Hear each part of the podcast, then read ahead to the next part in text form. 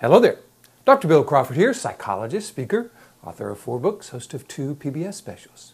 Here today to give you another tip on how to help you create the life you want, how to bring more clarity, confidence, creativity into everything you do. Today I want to look at the experience of anger, both our anger and the anger of those around us when someone's angry with us. Because if you notice sometimes, especially when someone's angry with us, on some level it doesn't make sense. Why, why are you so angry? What, what are you getting so angry about? Or is there fair to say that sometimes we've been angry? We've been going, guys, what, Bill, what are you doing? Why are you being so angry? What's going on? It just doesn't make sense. So, what I want to do is look at what's under anger to help us make sense of it so that we can be more influential in dealing with another person's anger and or our own. This particular material comes from a quote that I'm sending out to those 5,000 people on my quote list that says, Under all anger is fear, and all fear is fear of loss. So let's look at that just kind of a little bit at a time to see if we can not only understand it, but be able to use it in our life. Under all anger is fear. Now, in order to really be able to understand and use this, we've got to expand our definition of fear because it can't just be frightened, like shrinking back from something. Because when people are angry, they're generally not shrinking back, they're coming forward.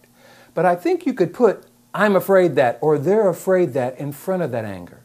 They're afraid we don't like them. They're afraid we won't listen to them. They're afraid we think they're wrong. They're afraid we're going to try to convince them of something. They're afraid we're not going to cooperate with them. They're afraid we're not going to listen to them.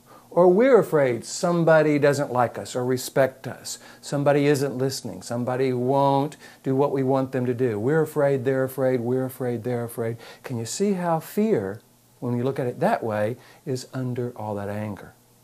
Now, what about this thing? All, ang- all fear is fear of loss.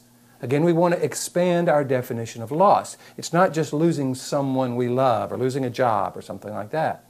It could be we're afraid that we are losing influence in our life. We're afraid that we are losing the ability to make something happen. We're afraid we are losing our self respect. We're afraid we're losing our power.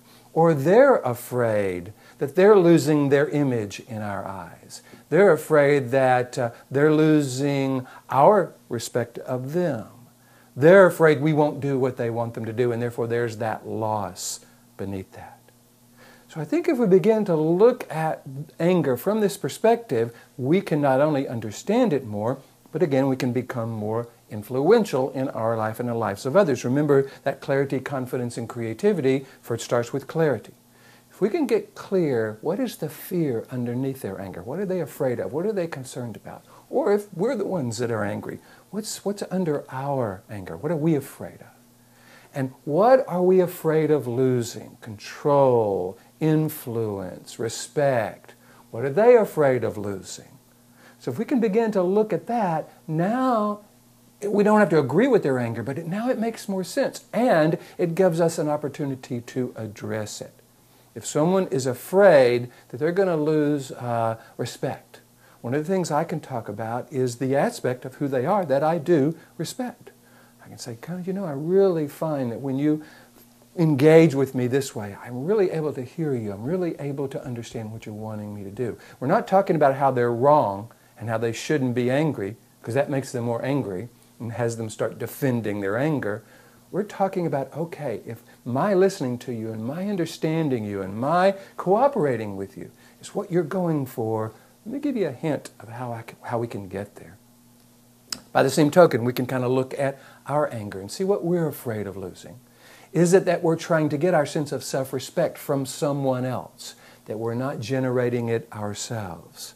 If so, that's good information because we never know what someone else is going to think and feel about us. That's based on their perception, their belief, their experience of life.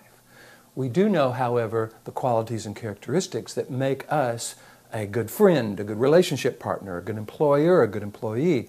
If we can take 100% responsibility for bringing those qualities and characteristics to life, then we don't have to look for our value and our validity in someone else's eyes.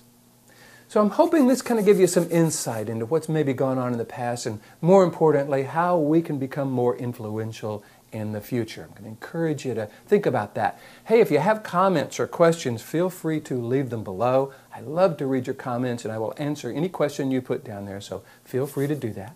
If you like the video, please like it. Put the like button. You know how Google and YouTube pay a lot of attention to that. And again, I'm hoping you'll find this video series something meaningful into your life.